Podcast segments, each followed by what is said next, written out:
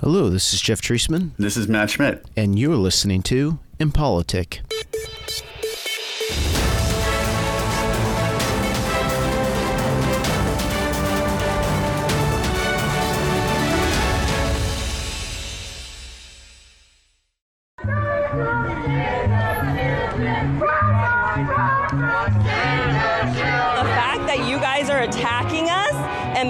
look like we're crazy when we're just trying to save some children pisses me off.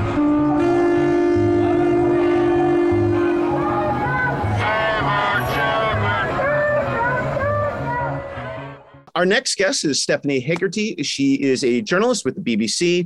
Uh, since 2018, she has been the BBC's population correspondent, covering global and demographic changes. Uh, she has also reported on cultural and economic issues in Nigeria, and most notably was the journalist who broke the story of the ransom paid for the Chibok girls, uh, for which she won multiple uh, awards, including the Foreign Press Association Award. Uh, Stephanie, welcome to Impolitic. Thanks for having me. So, in addition to your impressive experience as a journalist and the, the large number of diverse stories you've covered, you've also reported on QAnon for several years uh, and as the topic of our discussion for this episode. Uh, so, I want to start for listeners who might not be aware of it. How would you define QAnon, especially you in terms of uh, as a, from your journalistic perspective?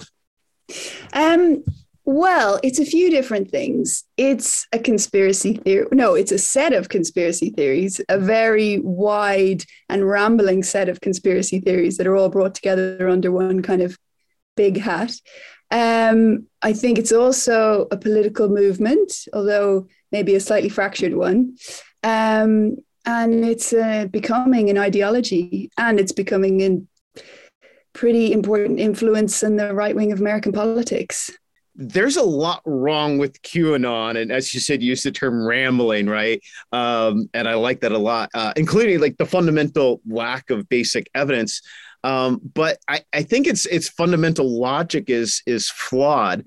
And one thing that I've always pondered is if we were to assume QAnon was accurate, right, that Trump and the right is waging some sort of war against Satan worshiping pedophiles who control the world, I always ask myself if we were to assume that true, why would Trump work through some anonymous individual, supposedly within government, who would post in the most obscure and dark, really, corners of the web?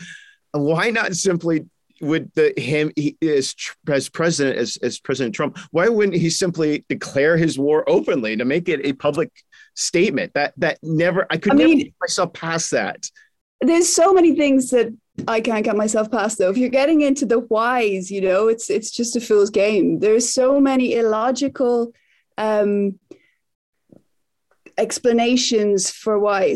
So yeah, you explain the basis of the conspiracy theory, but even the basis of the conspiracy theory is so complicated. I mean, at its root, it is that the Democrats are corrupt and they're part of a global elite that is doing terrible, nefarious things. And one of the worst things that they're doing is the worst thing that anyone could come up with any human being doing to another human being, which is child sex abuse, right? So I mean, it's even hard to get down to a nugget of what this conspiracy theory is. It's just that there is a really deep evil that we're all oblivious to, except this special core of people who have figured it all out.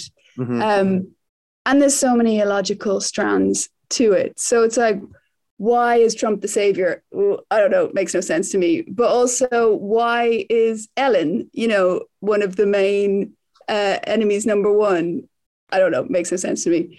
Uh, there's so many parts of it that make no sense, and like to try and prescribe logic to it is definitely you're fighting a losing battle there. One of uh, Q's early drops, uh, I, I, think he said that the uh, it was, and I remember this is kind of a quote, but uh, disinformation is sometimes necessary. I think that was literally a drop, which implies that Q, him or her, or for assuming you know is the uh, uh, Ron Watkins um, you know, whoever it is, right? But it implied that Q might be lying to his his fo- own followers yet people still. Yeah, I mean, do we have to get back to basics here and explain who Q is or what that that all is? Do you think people um, know ahead, yeah, no. Let's let's do it. How would you describe Q and who supposedly Q is? Okay, so this all started on the internet around the end of um, 2017 when someone started posting saying that they're picking bits out of the Podesta papers, right, and saying that the Democrats were conspiring to. There was this child sex ring run by the Democrats. That became Pizzagate because they said it was happening, that HQ was under a pizza restaurant in Washington. Pizzagate then got taken on by someone uh, or a group of people, maybe, and um, who started posting on 4chan saying that they had high level security clearance in the US government called Q clearance. So they were posting as Q. Uh, that was their, you know, the, the anonymous name they gave themselves. Um, and that was that person or that group of people started posting these messages online. They became known as Q drops. Um, and there's been thousands of these over the years. And the, there are various theories, but one of the main theories is that at the beginning it was a group of people and then it got taken over by uh, one person or uh, two people who are related to each other. Um, uh, no one has proven this, but the overriding theory is that it, it's this guy called Ron Watkins who basically managed 8chan, which is the message board where this uh, landed and where these posts were being posted. Uh, and that it may have been him and his dad, Jim Watkins, who's this really interesting but kooky, strange character. Um, who, who and they ran that message board, and the message board is overwhelmingly just porn. Um, porn and Q. You know, the what was it, the pastel movement or whatever it's called? I know some scholars have called it where basically the transition from QAnon ideas and conspiracies shifted to more mainstream. And I, I think that scholars use the term pastel uh, in the sense that it's suburban housewives in the United States started gravitating towards it. And they yeah, and that happened. Yeah, that happened. I mean, suburban housewives um, and everyone else. I mean, that's the thing about the QAnon community, right? It's just this great mix of people, fascinating mix of people. I don't know if great is the right word, but um, uh, the suburban housewives weren't going into these these obscure message boards. It was filtering down to them mostly through Facebook, really at the time, um, and other more mainstream social media networks that weren't aware what was happening and certainly weren't monitoring it or, or policing it.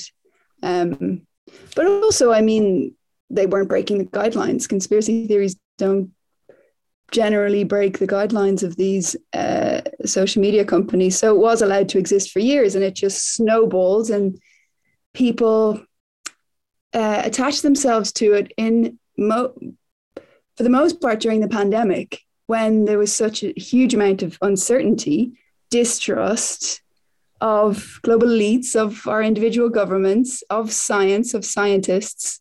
Uh, and that is essentially what QAnon was, is, is a conspiracy theory that told us to distrust the authorities because the authorities are corrupt and they're abusing children. So yeah, it just kind of snowballed into this huge movement, I guess, phenomenon over the course of the pandemic, especially in the first six months or so your experience as a journalist over the years, right? You've met a large number of QAnon adherents uh, and believers, and I'm really curious. How would you describe these individuals? I mean, they they believe in wild conspiracies, but are they they truly truly raving extremists or simply ordinary people who just kind of got caught up in this um, conspiracy network, if you will? Yeah, I think um, I think it could be anyone really. I, I think there for the, of the people that I've spoken to and met, um, I certainly got the sense that they there was they were at a moment of maybe insecurity when they got um, wrapped up in all this because it has a very obsessive nature, right? And most people aren't that obsessive, um, and they need to have a lot of time on their hands. So usually or often it was a pattern of say someone maybe lost their job or maybe they weren't getting as more, much work as before so that kind of chimes in with why it happened during the, the beginning of the pandemic um, you need a lot of time to be looking at this stuff like So what it is often is there's videos on YouTube. Sorry, I mentioned Facebook earlier, but YouTube was also a big recruiting tool. Um, people would watch hours of videos of people, other people explaining the Q drops and what was in them and why the conspiracy was real and all the different clues that they had seen in real life. And then other people just rabbiting this and and rabbiting it and it kind of just spirals on and on. And you need time to consume this stuff. So there's definitely people who'd found themselves in a moment in their life where they were lacking something often maybe just work or other human relationships. Um, and and they got drawn in and it filled some sort of hole that they had in their life at that time. Um, but not everyone you know? I mean some one of someone who i've kept in touch with over the years he was always a conspiracy theorist. You know, he was someone who smoked a lot of weed in college and got sucked into the 9-11 conspiracy or every other conspiracy that, that theory that has um, existed over the years. So he was kind of a prime candidate for this. He believes already that the world is really corrupt and that there's a kind of few people at the middle pulling the strings. So this just chimes in with his vision of the world. Um, and then and and he's one of the few people actually who I found was able to kind of live a normal life while not not let it take over so much and able to maintain healthy relationships. Whereas for a lot of people and I've spoken to family members as well who just feel like their relative is lost now because they've become so obsessed with this that they can't have a normal conversation. They can't speak to anyone who doesn't believe it. They're it's evangelical right? Because you think if you don't convert other people to believe in the conspiracy to believe that in the corruption and believe that this is all happening that they're not going to be saved almost right? Like it's going to end in a war between the people who believe and the people who don't. And the people who don't believe aren't going to be saved. So that for a lot of people it has been toxic and it's been destructive especially to family relationships and friendships. Um, and i think yeah in terms of people who can kind of live their life normally they i they seem to be in the minority unless they're surrounded in their family and friend circle and work circle with other believers. Now talking about these individuals, I, I understand that you've been followed a few of these individuals over years, or at least a couple of them, or followed up with a few of them. How have you found that their lives have changed over this this time period, and and how has it affected aspects of their life, be it um, their employment, professions, uh, education, uh, and, and, you mentioned earlier family life. Uh, how has that um, kind of impacted some of these individuals that you followed up with? So one thing I didn't say earlier is that the, the overwhelming majority were probably Republican or that leaning before and tend to be older, but it's not exclusive in any way.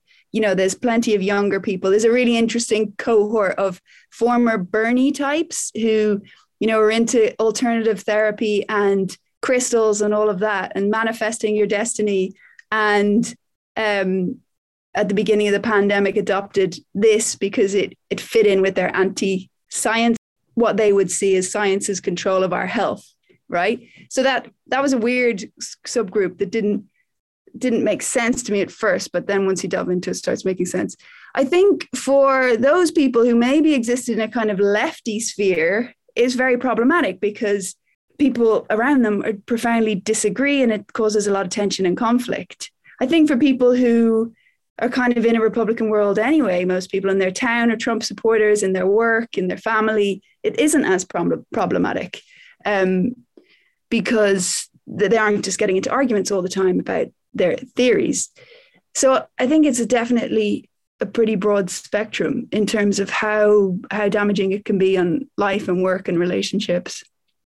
Well, then let me ask this: Following and reporting on QAnon over the years, have you found that it's has it changed, if at all, uh, over the past few years that you've covered it? Yeah, I think it has changed a lot. It's um I mean in the beginning it was kind of very much focused on the child sex trafficking. Uh, then it became the the real focus became um the pandemic and all the supposed lies that authorities were, were telling us, and it was anti lockdown. Uh, and then as vaccines came out, it became this anti vax movement essentially, and it drew in uh, support from people who were anti vax before coronavirus. Uh, and then it uh, towards the end of 2020, it became all about the election and all about um, the lie that the election was was stolen. And now it's very amorphous. I think you know it's it definitely still exists, and it's definitely still a kind of potential recruiting force for Trump and some of politicians that are trying to emulate the Trump model. But I, whether it exists as much as a kind of cohesive force, I'm not sure. It's done its damage though, so it almost doesn't matter where it is now. It's created so much distrust in science, in in the authorities, in democracy, in elections, that whether it's a powerful force that will move forward is almost irrelevant. It, it's it, its toxic effect has been felt so much. You know, speaking to that point, uh, I know scholars will say that um, conspiracy theories aren't like a hypodermic needle. Like you can't inject somebody with it and they suddenly believe it. Um, there's uh, Joseph Uscinski, uh, who we interviewed, uh, he talks about the uh, you know the story that you know let's say you went to a dinner party and you sat next to someone who is let's say a holocaust denier you wouldn't then just being exposed as an individual automatically suddenly deny uh, the Holocaust, right? You yourself wouldn't just simply turn into it. And he uses that to kind of speak to, you know, the debate we're having now about content moderation and, you know, Elon Musk taking over Twitter, et cetera, uh, and the implications. Um, and he says that, you know, it's it's not going to have any impact because people aren't just simply exposed to a conspiracy theory and in their worldviews automatically change, right? You and I, for example, right? We've studied QAnon and we are not adherents.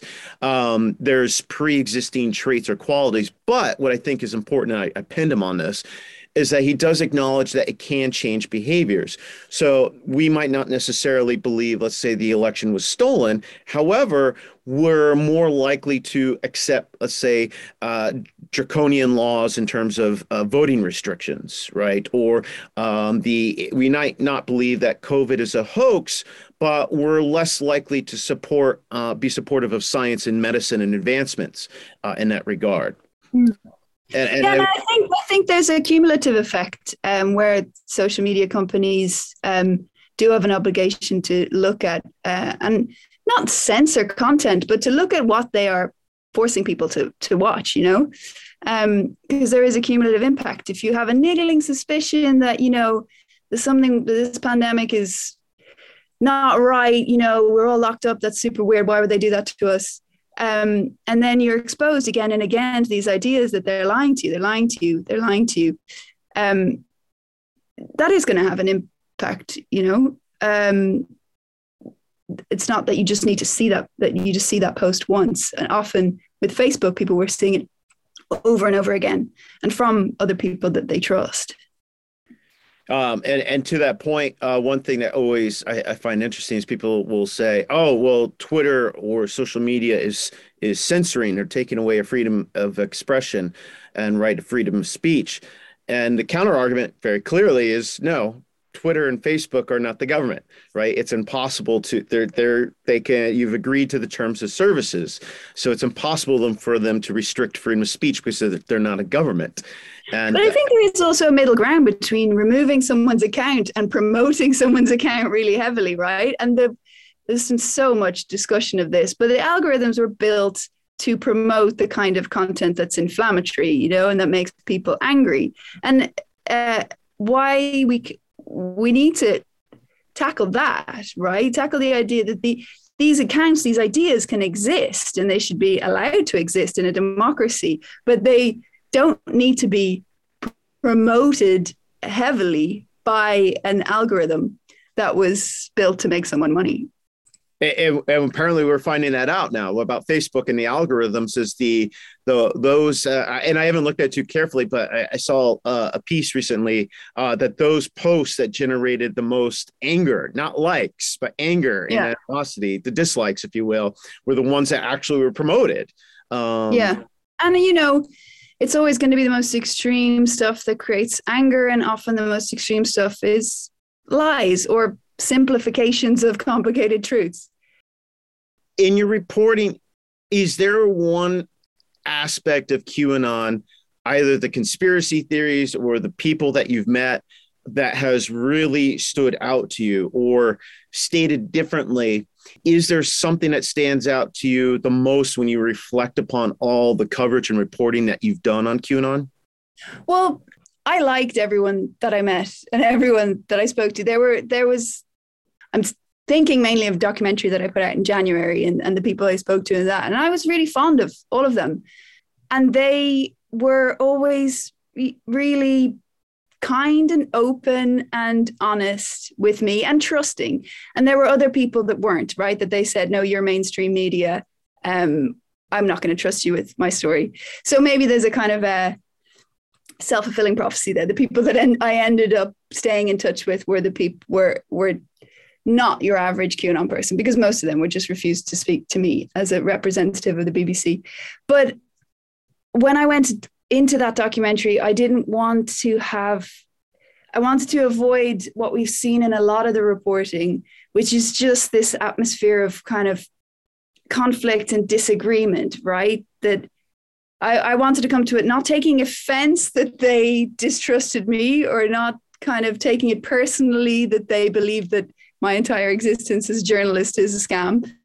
Um, so I was trying to step back a bit and try not to get emotional about it you know because it, it can be quite um the, people can get quite personal when they they feel affronted they feel their beliefs are being affronted and then they can just kick it straight back at you.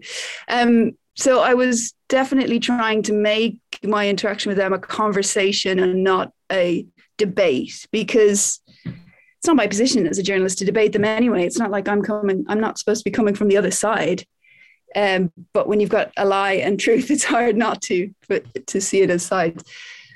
So, but the people that spoke to me for that documentary, for the most part, were really um, open and accommodating and and handed themselves over to the process. And it it made me realize it doesn't have to be so confrontational. You know, it doesn't always have to be left versus right or Q versus believer versus non-believer or Trump supporter versus Trump opposition, you know, you can try and find middle ground. But at the same time, I was able to walk away. And I can understand if it's your mom or your dad or your husband or your wife, you know, that that's much more difficult. But there is an oppositional kind of atmosphere in American politics right now that I think is unhealthy and dangerous. And it's coming from both sides. Yeah, that's interesting that you you noted the the degree of commonality at least. And I know um, speaking with experts who work on essentially um, deprogramming um, those who believe in conspiracy theories or cults and other um, kind of phenomena, um, that one of the best approaches is not to counter with facts or counter with evidence or to engage in debate, but it's actually to find empathy, common ground, or mutual understanding. Because both sides, the left and the right, are very concerned about misinformation or disinformation, and that's mm-hmm. kind of like the the starting, you know, ground level of creating that conversation that people can build upon. Um, what what do you foresee as the future of QAnon, or what do you foresee for some of these uh, adherents and believers that uh, you've met uh, over the years? I don't know. It's really hard to say. I mean, I know the movement is is uh, there's something else happening right now, and you know the whole um, what's happening in school boards where um, people are, start, are trying to discredit the educational system. I think that's certainly an offshoot of it. That's gained huge momentum. Um, in terms of the individual, it, it depends. Some of them may move on. You know, they I, I I can see some of the people I've spoken to just either moving on to another conspiracy theory or just realizing, ah, this is lost steam. Um, and then what I worry about though more than anything is that it, can be some sort of rallying rallying force again in the way that it was on January 6th because it's it's so divisive. You know, the language is is about war. The language is about fighting the evil cabal and defeating them and saving the world. And if you really believe that the lengths that you're going to go. I, I just wonder what lengths you're going to go to um, to achieve it. And clearly, there were people on January 6th who were willing to go to all sorts of illegal lengths. Um, I don't. What impact it'll have in the next election is we'll see, but that's also quite worrying. You know, Trump didn't succeed this time in convincing enough people that it was rigged, but maybe they will next time.